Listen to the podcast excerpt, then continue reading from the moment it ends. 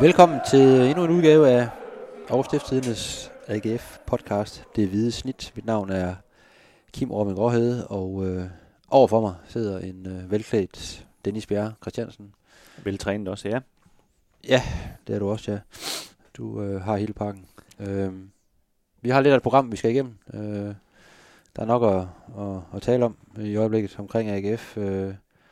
Der er lidt med noget spillestil, vi gerne vil være omkring. Der er de nye spillere, hvordan har de sådan vist sig frem i deres første tid i AGF. Vi skal selvfølgelig snakke transfervindue, fordi som vi sidder her og optager tirsdag eftermiddag, der er det jo faktisk sidste dagen på transfervinduet, og der florerer alle mulige rygter til højre og venstre derude. AGF har sendt en Alex Gøsberg afsted til fransk fodbold, og der er rygter om, at Mustapha Bundu er på vej tilbage til AGF. Og der skal jo nok komme til at ske endnu flere ting i løbet af dagen, men så det kommer vi også omkring i forhold til hvor AGF står der, og så skal vi selvfølgelig også kigge fremad, og så har vi også lidt i forhold til, som også lidt i forlængelse med transfersnakken omkring AGF ageren i transfervinduet, eller måske endnu mere nogle af de andre klubber, især FCM, FCK, deres ageren i transfervinduet. Der har været nogle rimelig heftige salg her hen over sommeren, også de seneste dage på Superliga-profiler, og hvad det kommer til at have indvirkning på en lidt længere bane, for der er blevet banket noget økonomi ind i nogle klubber der, må man sige, som så får dem til at se ret stærke ud, som sammenligner med AGF's nuværende situation. Så ja, der er nok at give sig i kast med. Hvis du synes, jeg lyder lidt underligt, så har jeg ligget vågen hele natten, fordi jeg er snart forkølet. Så jeg lyder ligesom sådan en lille 11-årig skoledreng, og det kan jeg ikke gøre for. Det kan lige godt bare kalde den her. Så jeg snøffer lidt en gang imellem og snøvler lidt, men jeg håber, det går, fordi podcasten skal jo ud.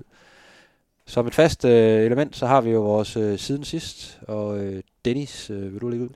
Ja, jamen siden sidst, der vil jeg gå lidt uden for fodboldbanen og tale lidt om Kongelund, det her nye fodboldstadion, som måske bliver bygget en gang til AGF. Vi har skrevet lidt om i dagens avis, at man kan sige modsat, hvad mange måske egentlig gik og troede, så arbejdede kan man sige, det her projekt, der hedder Kongelund, de arbejdede på at lægge stadion en lille smule øst for der, hvor det nuværende stadion ligger, altså der, hvor der i dag er tennisbaner og en atletikhal og en masse træer.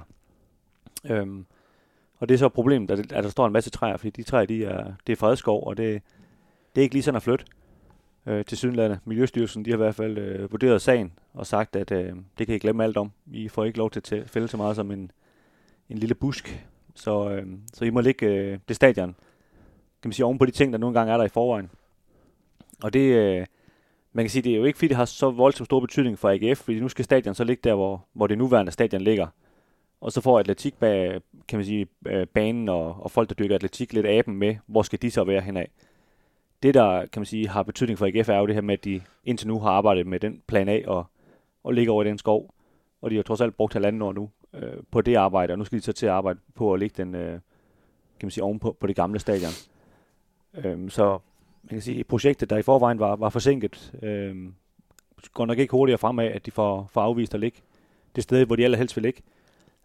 Og derudover så havde AGF også håbet, at de ved at bygge et nyt stadion ved siden af det gamle kunne spille på, kan man sige, på det nuværende stadion, mens de byggede et nyt, og dermed ikke skulle flytte nogen steder. Men det siger jo sig selv, at hvis man bygger oven på det gamle, så er der et eller andet periode, hvor AGF ikke kan spille der, og så må de sandsynligvis uden bys og spille kampene. Der er jo ikke andre steder i Aarhus, der giver mening at spille Superliga-fodbold.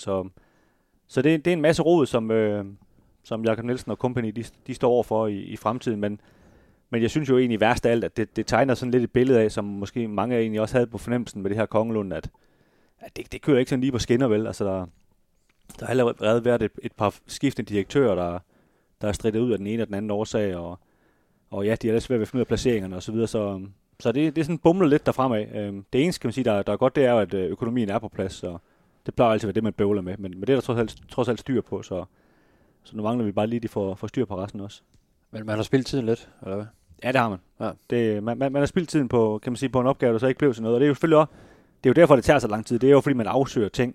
Så det er jo ikke, fordi det bare, man har ikke spildt 1,5 år selvfølgelig. Vi har også lavet andre ting, end end at forsøge at lægge stadion der, men det var deres plan A, og nu går de så over til plan B. Det betyder jo, at der er en masse processer, der skal starte forfra og så videre, ikke?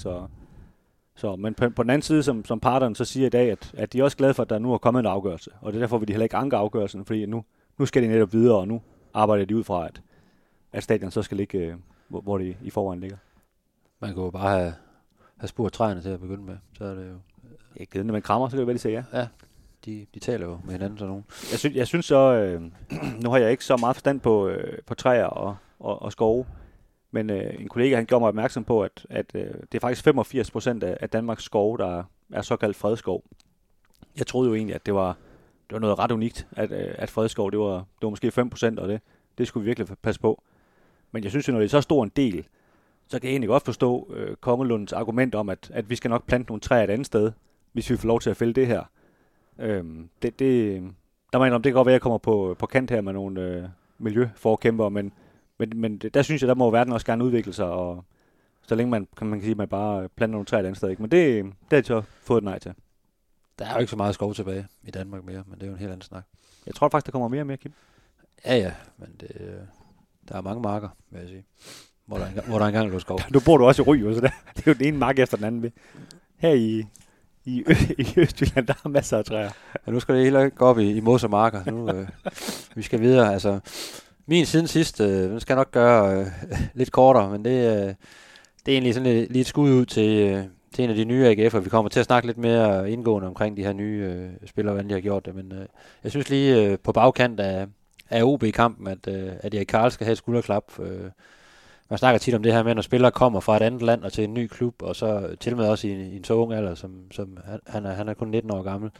At det kræver noget tilvænning, og nu må vi lige se, og han skal lige finde sig til rette og sådan noget. Jeg synes egentlig bare, han bare er hoppet ind på træningsbanen i Fredensvang og føler sig hjemme, ikke? Og meget godt gået så hurtigt efter at være ankommet og lave 2 mål i så kæmpe en kamp, altså for AGF, for der var virkelig pres på holdet, ikke? Så er det en 19-årig, der laver de 2 mål mod OB, så det tegner rigtig godt med ham i hvert fald, i forhold til også, at der er endnu mere potentiale, der kan folde sig ud der, så lige et skulderklap, fordi man netop tit snakker om, at det er også svært at komme fra en anden kultur og et andet sprog. Og sådan nu er det godt svært, det bruger folk, men alligevel. Han er trods alt flyttet hjemmefra i en tidlig alder her. Så. Ja, han vil jo trods alt også helst interviews på engelsk, fordi han synes, det er så svært at forstå, hvad vi siger, så meget på hjemmebane er han jo heller ikke. Og jeg ved også, at han flyttede fra sine forældre, da han skulle flytte herned og sådan noget, så der sker jo mange nye ting i hans liv, så jeg er helt enig i, at det er imponerende, som han har grebet faklen inde på banen. Han virker til at have et godt hoved i hvert fald. Det kan vi da konkludere. Så lige et skulderklap herfra. Sidste weekend i Aarhus festuge. Fest eller fuser for AGF. Vi får se. AGF, der har en dårlig hjemmebaneerfaring i efteråret. I dag, bortset fra en enkelt ændring, de samme som tabte 0-1 til OB for en uge siden. Jesper Sørensen er ude med karantæne. Michael Nonbo kommer ind på midtbanen med nummer 7. Og i front er det Lars Lambæk, der ligger på siden af Allan Reese og helt fremme Carsten Hallum. Vejle uden anfører Finn Christensen, han har meldt afbud af personlige årsager. Hvis vi lige skal omkring den her OB-kamp for søndag, så snakke lidt videre ud fra den, så var det jo lidt back to basics, kan man sige, i forhold til den måde AGF gik ind til kampen på, den måde de greb tingene an på inde på banen. Det var meget direkte, det var meget aggressivt pres, det var AGF eller bronzesæsonen, kan man godt sige. Og det tror jeg, der er mange AGF-fans, der synes, der var rigtig, rigtig fint at se. Og det var stadigvæk en ændring, kan man sige, en 3-5-2, de spillede i. Altså en ny formation i forhold til, hvad David Nielsen ellers har foretrukket igennem de her sæsoner, han har været i klubben. Men der, sådan, grundtegningen var jo meget den samme i udtrykket og spillestilen. Og det hang især sammen med, at det var en Albert Ærløkke og en Frederik Brandhof, der fik de 2 8'er og gav et meget, meget aggressivt udtryk og et meget direkte udtryk. Er det sådan, er AGF virkelig sådan, er man bare vendt tilbage til det udtryk, og så er det derfra, vi kører nu? Jamen, jeg synes, vi har mødt en del på det seneste, som altså folk bliver jo mere og mere sure, jo mere AGF taber, når man snakker med dem, ikke? Og mange af dem, de er sådan lige begyndt at sige, nu må I skrive noget om, at David Nielsen, han har jo ingen idé, og der sker ingenting, og det er også hans skyld, og der kommer ingenting. Og der synes jeg egentlig, at på en eller anden måde, han ligesom har omfavnet den der, ikke at han jo selv synes, at det ikke har nogen idéer, men ligesom for at sige, okay, vi har rigtig, rigtig svært ved at angribe. Den nemmeste måde at angribe på, det er trods alt bare at tonse derfremad, og så må vi se, hvad der sker. Og den har ligesom bare omfavnet og så sagt, nu smider de alt værdighed, eller hvad man skal kalde det, og nu, det skal altså ikke være smukt eller kønt længere nu. Nu skal det bare være effektivt. Og det synes jeg, vi så i søndags. Det var jo klart den mest effektive AGF-fodbold, vi har set i den her sæson, altså offensivt. Og det har man savnet, synes jeg, at de har ligesom smidt det overbord på den måde, ikke? Og jeg kan da kun, altså hvis man har set den kamp, kan jeg da kun forestille mig, at man ligesom siger, det bliver vi nødt til at køre videre i det der. Og hvis inden vi tager, kan man sige, alt for meget, glæde på begivenhederne, forskud på begivenhederne. Det er det hedder. Men altså, hvis det er rigtigt, at Mustapha Bundu er på vej ind, så man siger, han var jo også en spiller, som var bedst, når det bare, kan man sige, man bare lukkede øjnene, og så nu løber vi bare fremad, ikke? Så kan man sige, på den måde giver det hele jo lidt mening, trods alt alligevel. Ja, for man prøvede jo efter bronzesæsonen, ligesom at sige, nu skal vi lægge nye lag på det her AGF-hold, og vi skal være bedre på holdet, vi skal være mere på bolden, ikke? Og man fik en Morten Carlsen ind netop for at have den rolle som assistenttræner. Og Olsen. Og en Patrick Olsen, der kom ind fra OB, så ligesom skulle ligge og styre spillet. Men det har ikke rigtig fungeret, og nu virker det som, at David og resten af trænerstaben er blevet enige om, at nu skruer man lige knappen tilbage der til efter bronzesæsonen, eller lige de sidste kampe i bronzesæsonen, så kører vi derfra igen, ikke? Og det så rigtig godt ud i første halvleg mod OB, og så må man så omvendt også sige, at det var bekymrende, som holdet faldt sammen efter pausen. Der manglede trods alt noget energi til at kunne være med i samme fulde 90 minutter.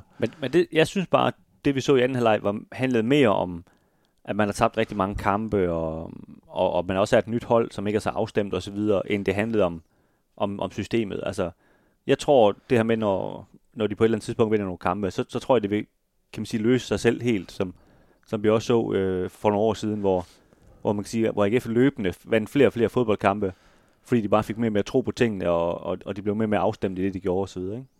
Jo, og så, jeg synes sådan, altså, grundlæggende er der en fin trup netop til at spille den her slags fodbold, ikke? Med nogle dynamiske, aggressive midtbanespillere. Kan man så eventuelt måske få endnu en midtbanespiller ind i løbet af dag, og en Bundu, der meldes på vej, ikke? Så ser det godt ud i forhold til at spille på den måde. Fordi det andet, det er jo ligesom, at det fungerede bare aldrig. Altså, det blev for stereotypt og for nemt at læse for modstanderne, og for langsomt.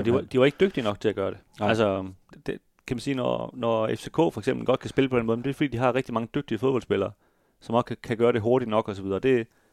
Det må jeg ikke bare erkende, at de havde, det har de ikke, og derfor skal det gøres på en anden måde. Man kan sige, det er heller ikke tilfældigt, at en klub som Randers for eksempel også spiller på den måde, at AGF er gået lidt tilbage til, hvor man gør det simpelt, fordi det er nemmere i Danmark, når man kan sige, når kvaliteten er, som den er, og spille på den måde. Patrick Olsen røg på bænken mod OB, altså, og både Ærløkke og Brandhof så rigtig god ud i første halvleg, hvor, som du ser det, eller som vi ser det, hvor stiller det Patrick Olsen i det her? Altså, får han svært ved sådan at arbejde sig ind på holdet igen, eller kan han godt også omstille sig til ligesom at blive en spiller i den her måde? Jeg tror, hans natur er at spille på den måde, han nogle gange spiller. Kontrolleret. Ja. Så det er rigtig svært at lave ham om, tror jeg. Det tror jeg ikke, man får meget ud af. Man kan sige, nu lige næste gang er han jo nok med, fordi Nikolaj Poulsen har karantæne, så spiller han jo nok sekseren. Som jeg egentlig måske faktisk i det her system måske ser ham bedre i, for der er jo lidt mere plads til, at han kan hvile lidt på bolden og sådan noget, når han er nede på sekseren. Det gør jo selvfølgelig, at Nikolaj Poulsen så ikke kan være med, men på en eller anden måde synes jeg egentlig faktisk, det er der, han i den her måde at spille på, han skal kæmpe om en plads, ikke? Og så i så fald har AGF jo så brug for endnu en otter ude på transfermarkedet til at konkurrere med de to, der nu spiller, ikke? Fordi der er ikke meget at gøre med. Så er der Zach Duncan, ikke? Som de af en eller anden grund ikke helt tror på, og han var ude med en lang skade og så videre, ikke? Så der virker det lidt tyndt på otterne til, kan man sige, den slags spillere, som Grønbæk og Brandhof er. Men det her kan jo også være ild for en Patrick Olsen i forhold til ligesom at, okay, jeg bliver sat ud på bænken, og ellers får at vide, at jeg har en rigtig vigtig rolle på det her hold, så må jeg jo ligesom forholde mig til det, og så spille ud for det, og give den en skalle, og måske lave nogle ting om i mit spil, og spille lidt hurtigere, altså, fordi der er ingen tvivl om, han har jo teknikken, og han har også fysikken til at være med i den måde at spille på, men der er nok lige nogle ting oppe i hovedet, der skal laves om i forhold til at kunne ramme det, den måde, der blev spillet på, i hvert fald i første halvleg, hvor der var fart over feltet. Der var ikke så meget kontrol, men det var sådan noget frem og tilbage i fodbold, og så håber vi lidt på det bedste, men mål nummer 2, det var sådan helt textbook David Nielsen, ikke? Med en aggressiv erobring, og så et dybdeløb, og så en bold ind i bagrum, og så... Jo, lige nuagtigt, men det var jo også noget, det har vi jo ikke set i de første kampe på samme måde. Altså det mål, de scorer mod Brøndby efter den første, var det 10 minutter eller sådan noget i, hvor Dagur scorer der, det er jo også, hvor der er en, der erobrer den ned på egen banehalvdel, og sender den afsted til ham, som løber op og scorer. Altså meget lige det mål, ikke? Det er den måde, kan man sige, det er det, AGF er gode til. Hvis først et hold stiller sig ned og står og siger til AGF, nu må I finde på et eller andet genialt, altså ligesom Larne gjorde, så var det jo ret tydeligt over de 180 minutter, det kunne de ikke finde ud af. Ser vi Ærløkke og Brandhof spille rigtig mange kampe på 8. position, nu ved vi jo, der kan ske noget i løbet af, eller mens vi snakker og senere i dag.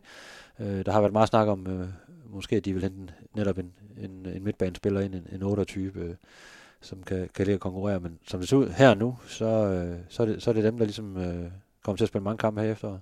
Det tror jeg bestemt, det er. Det ville jeg gøre, hvis jeg var in charge. Det var lidt af et comeback til Ærløkke, kan man sige, ikke? Og han lignede jo lige pludselig den der spiller, som der var store forventninger til, og som jeg synes har været skuffende i lang tid, faktisk. Og Brandhof, det var jo, jeg ved godt, han lige kom ind i Viborg, ikke? Men det var ligesom hans første kamp fra start, og det synes jeg, det var rigtig opløftende i forhold til også igen en helt ny mand og så videre, ikke? Men jeg synes bare, at den der slags spiller er jo bare en David Nielsen-spiller, ikke? Altså sådan som Brandhof, som virkelig kan give og tage, men også kan en lille smule på bolden og så videre, ikke? Så lige en sidste ting omkring det her, altså i bronzesæsonen var noget af det, AGF var rigtig god til, det var også at lukke af den anden vej. Vi har snakket om det i løbet af den seneste sæson, at der sneser alt for mange af de her personlige defensive fejl ind, og det er egentlig også sådan lidt, det startede i den her sæson, ikke? Der er for mange personlige fejl, både ved begge OB-scoringer, og også her i weekenden. Altså, de skal selvfølgelig barberes væk for, at det også giver mening at have så aggressivt et udtryk fremme i presset, ikke? For ellers så løber de andre ned den anden ende. Og...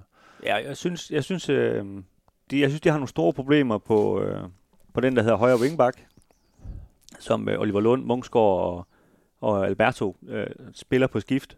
Og det er jo, de spiller jo nærmest sådan hver tredje gang, fordi han er utilfreds med indsatsen hver gang, ikke? Og så er der en ny, der får lov. Selvom altså Lund gjorde det ganske fint med OB. Han gjorde det udmærket, ja. Men man kan sige, hvis man sammenligner ham med den anden bak, som scorede 2 mål, det var Lund jo ikke rigtig i nærheden af. Vel? Det er en lidt anden en slags indsats, man får fra ham.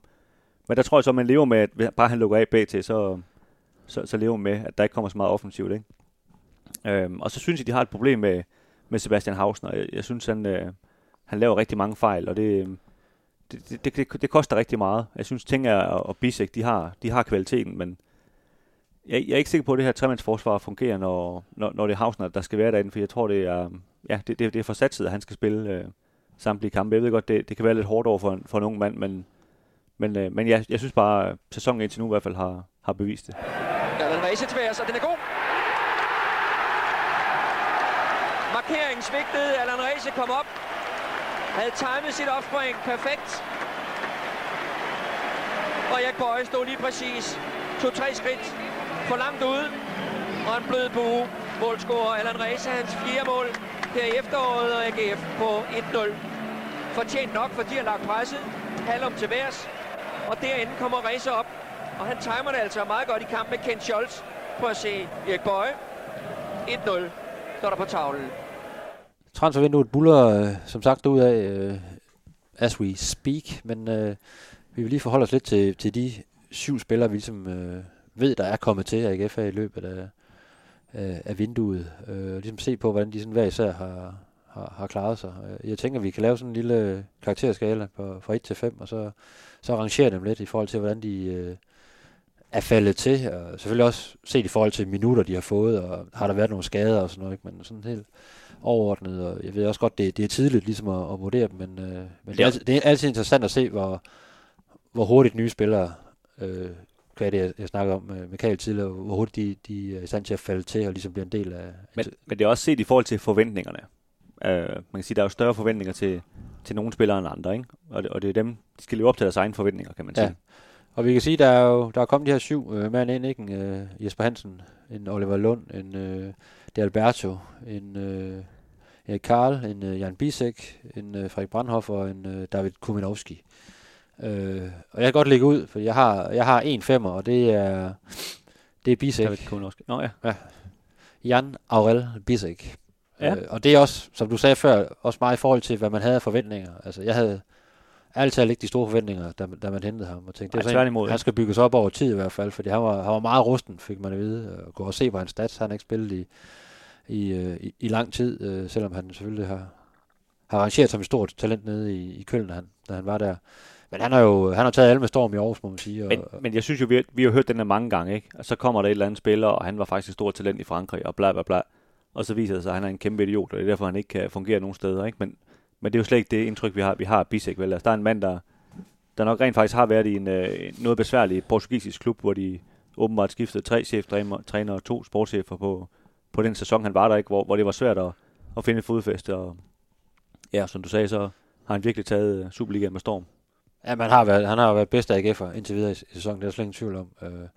Hvor man skal lige ned og vende mod Viborg, men ellers har han spillet rigtig, rigtig fine kampe, og det synes jeg er imponerende at så en spiller, at han går ind og faktisk er styrmand i forsvaret. Ja, han er styrmand, og han lukker af bag til, og han går endda med frem en del gange også med ret god fart i stængerne og så videre. Ikke? Det er virkelig godt fundet, det der, det må man sige. Har du nogen på en 4 af de her 7? Ja, nej, altså, jeg har også ham på en 5'er, vil jeg bare lige skynde mig at sige. Og så har jeg faktisk en 5'er mere, som er Erik Kahl, som du startede med Rose. Ham kører jeg så på en 4. Ja, og det man kan sige, at han ligger nok mellem 4 og 5. Grunden til, at jeg har sat ham op på en 5, er det her med, at han er 19 år gammel. Og jeg synes, det er imponerende, at score 2 mål den anden dag, lægger op til et rigtig, rigtig flot mål mod Randers. Jeg synes også, defensivt gør han mange ting rigtig godt. Der er også nogle gange, hvor han lige falder lidt i søvn, men altså, det kan jeg godt leve med, en 19-årig spiller, han gør. Man kan så sige på den anden side, han har jo selvfølgelig et rigtig stort prisskilt, men den pris er jo for potentiale mere, end den er for nuværende kvalitet, ikke? Så jeg synes, han virker til at være rigtig godt hentet. Så kan man altid argumentere, skal man betale så mange penge for en vensterbak, og kunne man ikke have brugt de penge på at købe en god central midtbanespiller, og bla bla bla. Og det kunne man sikkert, men isoleret set, synes jeg, han virker som en rigtig god spiller, der nok skal være rigtig god for AGF, inden han kan sælges videre for med en stor profit. Så må vi også bare sige, med det her formationsskiftet til 3-5-2, der er det ikke helt ligegyldigt, hvem der spiller wingbacks. Altså, det kan du netop se i højre side, ikke? Altså, det er sgu vigtigt, at man får en spiller ind med kvalitet, derfor de har en ret vigtig rolle, må man sige, i det her system. Ja, altså, man kan jo kun drømme om, hvis de havde haft Kevin Dix til at ligge på højre bakken, og så Karl på venstre, ikke? Så var der altså nogle raketter derovre lige pludselig, man skulle holde øje med som modstander, ikke? Jeg har 3 mand på sådan middel indtil videre, altså 3-tallet. Jeg har Jesper Hansen i mål. Der er gået... Jeg har nogle 4. Ja, jeg går lidt for hurtigt frem her. Ja. Jeg kan fornemme dig, at du har da kniven frem i hvert fald. Men, nej, det er altså 3 er da stadigvæk fint jo. Ja, okay. Jeg har Jesper Hansen på en 4. Nu er du lige ved at nævne ham. Ja. Der var måske lidt her i weekenden, hvor ved det første mål, hvor man tænkte, det kunne du måske godt have gjort lidt mere ved, men... Jeg synes sådan helt overordnet set, der gør han fuldstændig, hvad han skal. Jeg ved godt, der er gået mange mål ind, men jeg synes ikke, det er hans skyld. Jeg synes bare, det er en god målmand. Han er selvfølgelig pisse gammel, siger jeg, fordi han er et år yngre end mig, men han er gammel, og han kan ikke sælges videre og alt det der, men han kommer til at stå 2 år i AGF, hvor de skal tænke mere over, hvem der skal stå på mål. Ja, og det kan jo være ret nok, kan man sige. Det er det, brugt rigtig lang tid på at tænke over. Ja, egentlig, han har jo faktisk gjort det ganske fornuftigt, og kan ikke lastes for mange scoringer, men det er heller ikke sådan, man er faldet bagover. Men det hænger jo også sammen med, hvordan holdet har præsteret selvfølgelig. Ikke? Så jeg har ham på en 3'er, det er godkendt, det er middel. Og der har jeg også en Oliver Lund, som modsat, eller lidt ligesom Bisek, måske heller ikke havde sådan de helt vilde tårnhøje forventninger til, at man tænkte, han er jo ligesom hentet ind som sådan en solid Superliga-spiller, der kan sætte os ind på mange positioner, når der er skader og så videre, og spille lidt fra starten en gang imellem og sådan noget.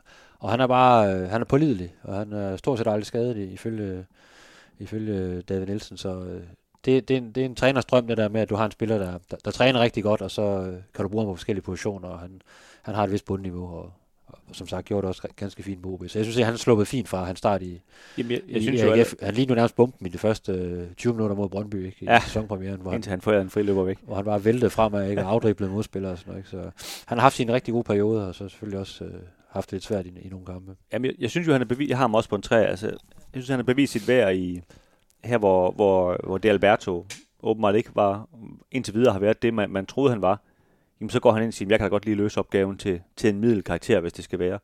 Det bliver jo aldrig sådan rigtig godt med ham, tror jeg, med Oliver Lund, men Men du får trods alt et niveau, du kan være bekendt, eller hvad man skal sige. Og han virker også mentalt stærk. Altså, han virker ikke til at være rystet af, at der er utrolig meget pres på i AGF, eller man har tabt ekstra antal kampe, inden han så skal ind og spille foran mange folk mod hans tidligere klub. Altså, han virker meget rolig og fattet, og det kan jo også være fint i den her situation, at have sådan nogle typer. Jeg har også Frederik Brandhof, har jeg også på en træer. Det er jo ikke så meget, vi har set til ham, fordi han var jo skadet i hele opstarten, på grund af den her mavelyske skade, han havde. Men jeg synes, med hans indhop i Viborg og lovende takter i første halvleg mod OB, at der kan man godt se tegningen til noget rigtig godt, og man kan godt se, hvorfor det er, AGF har hentet ham. Han er sådan, jeg tror, det er der kalder ham sådan en mini, ikke? Der bare tordner derud af, og har et kæmpe løbepensum, og rent faktisk også har vist i sin karriere, han kan lave mål.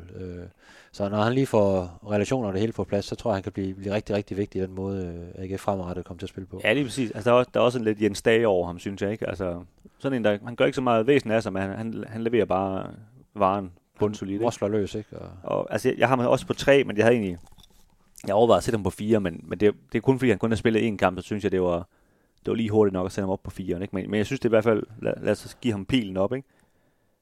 Nede på 2'eren, Kim? Jamen, der har jeg Kuminowski. Han har lavet et enkelt mål. Den skulle han så også score på. Det fik han på Erik Kahl. Har haft en del chancer, men ikke rigtig været skarp, men... Han virker ihærdig, og han går til den til træning. Der er sådan no nonsense over ham til træning, kan man se. Altså, man er vel polak.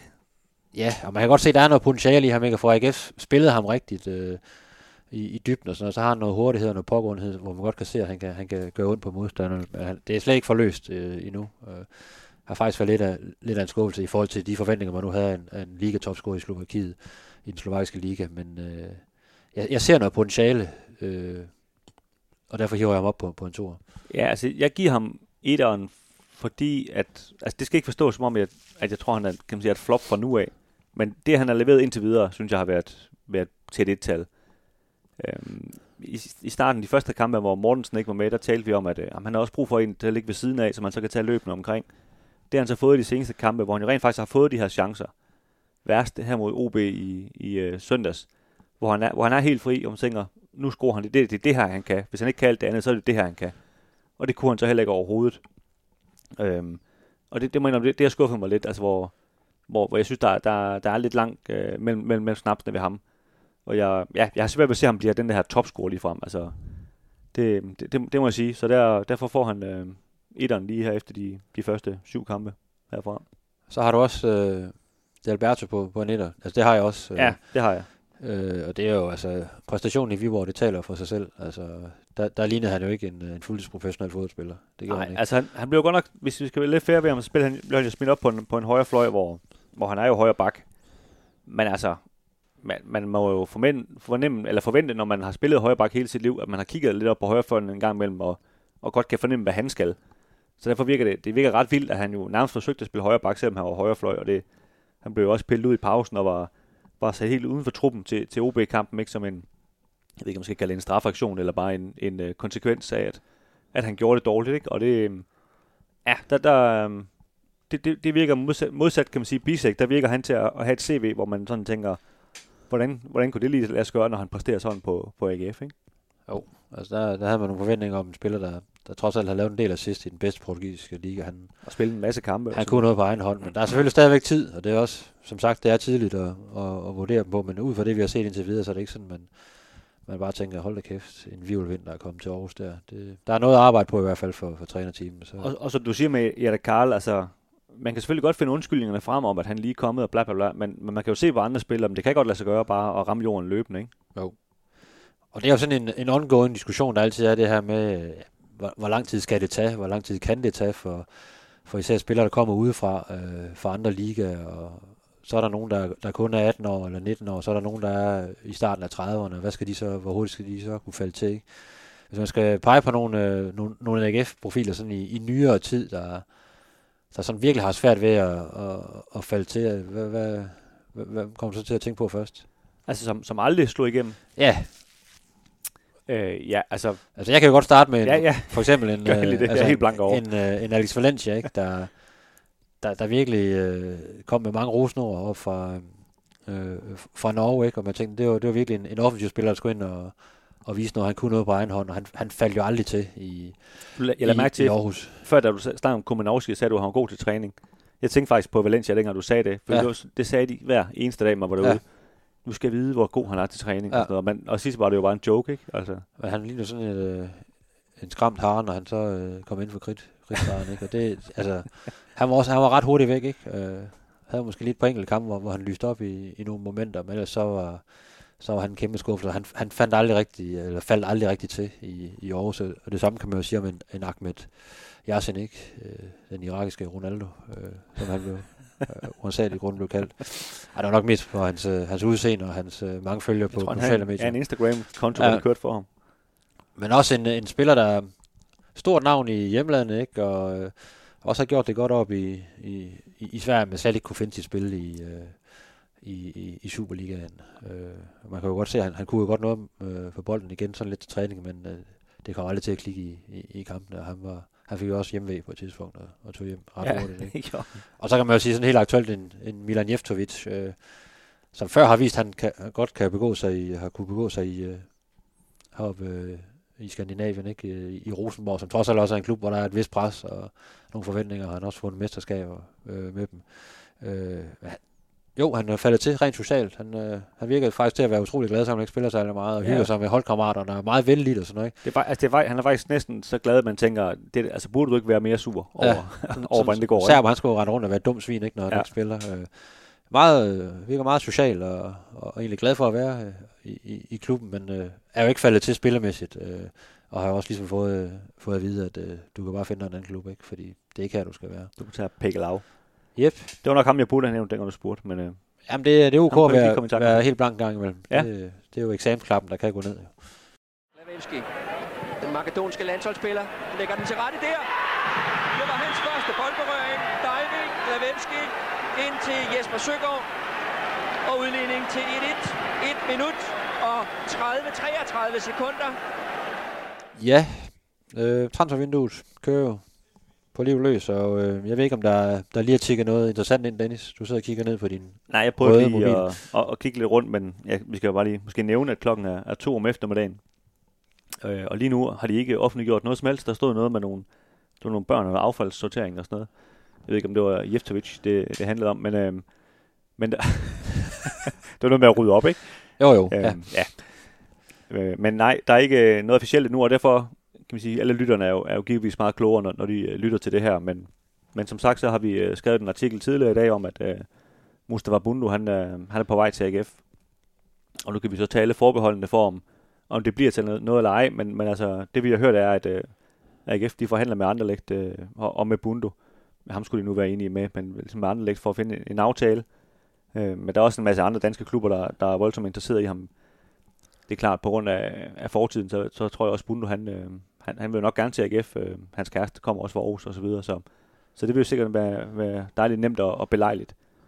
Og det, det kan man sige, det har de jo i den grad brug for AGF. En mand, der kan skrue nogle mål. Tænk, hvis han røg til Randers, og du har Ankersen Bundu i... Ja, så tror jeg personligt... Så bliver de jo danske mester. Så bliver jeg Randers-fan, tror jeg faktisk. Så meget investeret jeg i Ankersen Bundu-æraen. En vanvittig udmelding, det der. Ja, det var nok også for meget sagt, men nej, det er det, og så har vi jo hørt i et par uger, at de gerne vil have noget centralt på midtbanen, og vi har jo redegjort for tidligere, hvorfor. Og det arbejder vi, som vi kan forstå stadigvæk på. Og det, igen, vi må lidt se, hvad der sker. Gershberg, han blev sparket ud med et tak for ingenting. Til Grenoble. Ja, og så har der været en rygte om, Zach Duncan, han skulle til Esbjerg, men det, så vidt vi kan forstå, var det en... rigtig stor and. Kæmpe and, ja. Som, det var sådan en lejeaftale, der var på tale. Og på sin vis giver det jo god nok mening at lege Zach Duncan ud, fordi han ikke rigtig spiller i AGF. Skal han have spilletid, men altså Esbjerg var måske ikke lige det første sted, jeg havde kommet i tanke om, hvis jeg skulle lege mine spillere ud. Men, hvis jeg var ham, så ville jeg i hvert fald sige nej. Det også selvom man står og vifter, du får utrolig meget spilletid. Ja, men der skal jeg ikke ned. Ja. Ikke lige nu i hvert fald. Selvom ham psykopaten, han er skrevet trods alt. Og så er der selvfølgelig nogle ting i gang. Altså, vi ved jo, at en William Eskelin og en Jeftovic har fået fripas til ligesom at finde en anden klub. Vi ved, der er ret meget interesse omkring en Jon Dagur Thorsteinsson. Og der kan ske nogle ting der, også i forhold til til noget klausulværk, han har i hans kontrakt med, at så skal de skyde ham afsted. Her. Og det er klart, det løber også ud nu, så hvis de skal have nogle penge, det ligner ikke umiddelbart, at han tænkte at forlænge den vel, så hvis de skal have nogle penge, så er det nu. Og man kan sige, det kunne jo give mening i forhold til at hive Bundu ind. For der er ingen tvivl om, hvis de smider Thorsten sådan ud, så skal de have noget andet ind, fordi han er en rigtig, rigtig stor del af deres offensiv, så kan man sige like him or not, i forhold til, hvordan han agerer, men det er trods alt fra ham, det kommer rigtig meget af det, de præsterer offensivt. Hvis den handel går igennem, hvad betyder det så for AGF? Så er det Bundu-handel, snakker vi om her. Ja, så er det pil op i forhold til at bare komme på fod igen og fyre den af. Ja, altså, jeg synes jo, hvis vi bare lige ser transfer, sådan kan man sige, sidste dag her isoleret, så synes jeg, at de både skal have en central midtbanespiller og en, for eksempel Bundu, før jeg sådan rigtigt vil sige, at så har de forsøgt at rette op på den her elendige sæsonstart, de har fået, ikke? Fordi jeg synes, de har vist i de første kampe, de mangler noget derinde. Noget tyngde og noget bredt også i øvrigt. Altså man kan sige, man kan nok i virkeligheden finde en rigtig god start 11 i AGF, men det er, når man kigger ud på bænken, der er ikke mange, hvor man sådan tænker, han kommer ind og vinder den kamp her. Og det er jo der, hvor i virkeligheden AGF halter allermest, synes jeg. Så vi må se, hvad der kommer til at ske. Det er sådan lidt underligt her at sidde og snakke om det, og så om få timer, så er vi jo langt klogere i forhold til, hvor det hele endte. Og sådan er det jo med transfervinduet her de sidste dage. Der kan være rigtig mange ting i gang og sådan noget, ikke? Men nogle gange så får man hentet nogle ting hjem, og andre gange så klipper det hele lige inden deadline. Så det kan gå mange veje. Så det er selvfølgelig svært at sidde og kloge sig på. Men ja, en central midtbanespiller og en hurtig kant eller Bundu, så ser det i hvert fald fornuftigt ud. Og Nikolaj Wahl bliver tæt på mål og får scoret for Vejle i slutfasen her. Nikolaj Wahl, og det tror jeg var et punktum, han satte her. Med afsæt i det her transfervindue, som vi snart 29 gange har fortalt er ved at lukke, der har FC Midtjylland jo solgt spillere for langt over 150 millioner kroner, og det samme har FCK. AGF, det har ikke været helt så vildt, kan man sige, på den side der. Så der er en Kasper Højer, der er nogle solgt til Sparta Prag, ikke? For hvad jeg forstår, omkring 5 millioner kroner, og det, altså, sådan noget forstår jeg ingenting af, når OB så kan sælge en målmand, Oliver Christensen, for 22 millioner kroner. Og det er noget med alder og noget med kontraktlængde og sådan noget, tror jeg. Ja, men i min verden, der burde der virkelig være penge i at være en dygtig venstreback med en god venstrefod, ikke? Der også kan lave mål og assist, for dem er der sandt for dyden ikke mange af det ude på markedet. Man køber en for 10 millioner op i Sverige, så de kan jo godt blive dyre, kan man sige. Ja, lige præcis, ikke? Så jeg har aldrig rigtig forstået, hvorfor den endte der. Du kunne selv have købt ham, hvis du var så glad for ham. Og så også, når man ser de her spillere, en Darami, der ryger afsted for omtrent 100 millioner, ikke? Drejer i Midtjylland for hvad er det, 53 millioner, ja, der omkring. Ja. Frank Onieka for over 70 millioner. Sådan. Det er jo nogle vilde beløb. Kamaldin fra FC Nordsjælland, 150 millioner. Jamen det er jo sådan, hvordan man økseskaft, ikke? Altså, det er jo... Jeg har jo lige boomer alert der. Det er sådan... lige med undtagelse af Nordsjælland, som jeg har der set et koncept, og de kører sådan lidt parallelt samfund over ved dem, hvor de lever lidt af de der med selv, de spiller, ikke? Men de andre, altså med Midtjylland og med FCK, altså det er jo sådan, hvor man, jeg synes det virkelig bliver udstillet, hvor langt AGF er fra dem, når man hører de tal der. For de er jo ikke én spiller, altså det er jo hver eneste sommer, de ligger og sælger spillere til de beløb der, og Midtjylland henter jo også en spiller for, hvad var han kostede, 35 millioner eller et eller andet. Ja, han kan blive den dyreste spiller i Superligaen, hvis alt går op med bonus og så videre, ikke? Altså. Præcis, ikke? Så man kan sige, det er jo nogle helt, helt andre beløb, de arbejder med. Og det, der, så kan man sige, det kan godt være, at AGF, de, som i for 2 sæsoner siden, lige kan lege med ude i periferien en enkelt sommer, men der sker jo det der, som så sker med AGF nu, at så snart de lige mister på profiler, så dumper de ned igen, og det har vi også set med OB og med Randers og med Esbjerg og hvad ved jeg. Hvor hvis du skal ligesom holde fast, som de store klubber, der gør, jamen, så kræver det bare ualmindeligt mange penge. Og som alt andet her i verden, så er det jo så uretfærdigt, at har du mange penge, jamen, så får du endnu flere, fordi så kan du købe dyre spillere, der kan sælges for endnu mere, og du kommer i Champions League, så du får en masse penge, og bla bla bla. Og det er egentlig det, vi gerne vil snakke lidt om i den her blog, altså det her i forhold til især FC Midtjylland og FC København, som AGF rigtig gerne, og især efter bronzesæsonen og tiden efter, rigtig gerne vil måle sig med. Jeg lavede et interview med Jacob Nielsen tilbage i februar, hvor vi netop snakkede om nogle af de her ting, hvor han sagde, vi skal nok nå op, og vi bider allerede FCM og FCK i haserne, sådan sportslitter på flere parametre, også i forhold til sponsortilvækst og så videre. Og når vi så får det her nye stadion, så kan vi komme op og lege med sammen med dem og måske potentielt overhælde dem. Ikke? Og det sagde manden jo med fuldstændig rangryg.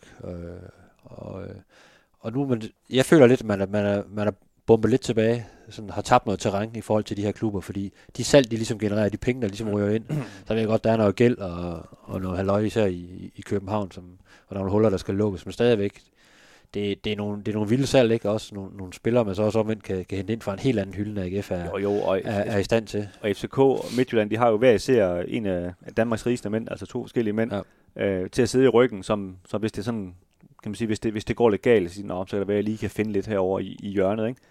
Og det, der har AGF jo en helt anden måde at være bygget op på. Og som du siger, og det har Jacob Nielsen jo også spillet at sige, i forhold til at med det her stadion, der blev udskudt, der var han ude at sige i maj til vores avis, at det var han træt af, fordi det betyder noget for AGF.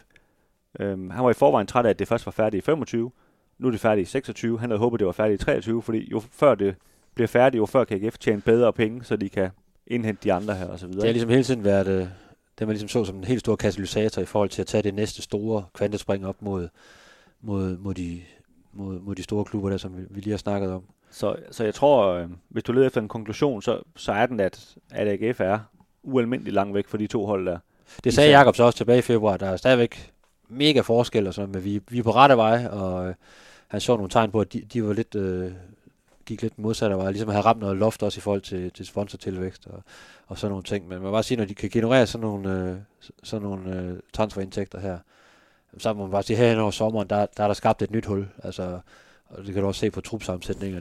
Der er også på den sportslige bane, der er der også bare kommet noget afstand der. Ja, og vi har jo også set det indtil videre i Superligaen. Altså, de kom ret godt sted begge to, ikke? Altså, det er bare nogle gode fodboldhold, og så, ja, som vi har sagt, altså du kan godt lege med dem en enkelt sommer, og det har OB også tidligere vist, man kunne, og så videre. Men det der med at lege med dem over en 10-årig periode, det er ualmindeligt svært. Altså selv Brøndby, som har flere midler end AGF har, de har jo svært ved at lege med dem. Nu ved jeg godt, Brøndby er forsvarende mester, ikke? Men så sælger de nogle spillere, og så se, hvor de så er lige nu, ikke? Og det er bare rigtig, rigtig svært. Ja. Det må være de her to europæiske fiasko-sæsoner for AGF. De må også have en indvirkning på det her, ikke? Der genererer man jo også potentielt nogle millioner, men også det der i forhold til, at det er jo også scenen, hvor du ligesom kan vise dine bedste spillere frem på, og leverer de på den europæiske scene, så vil det også alt andet lige generere nogle endnu større salg, ikke? Og jo, det har AGF ikke været i stand til. Nu så jeg lige en af Randers' spillere, det blev rygtet, at han havde gjort det så godt i de her Galatasaray-kampe, de har spillet, at nu er der interesse for ham. Og det er klart, det er jo sådan, det fungerer. Så sidder der nogle tyrkiske klubber og ser den kamp og tænker, han er sgu da meget god.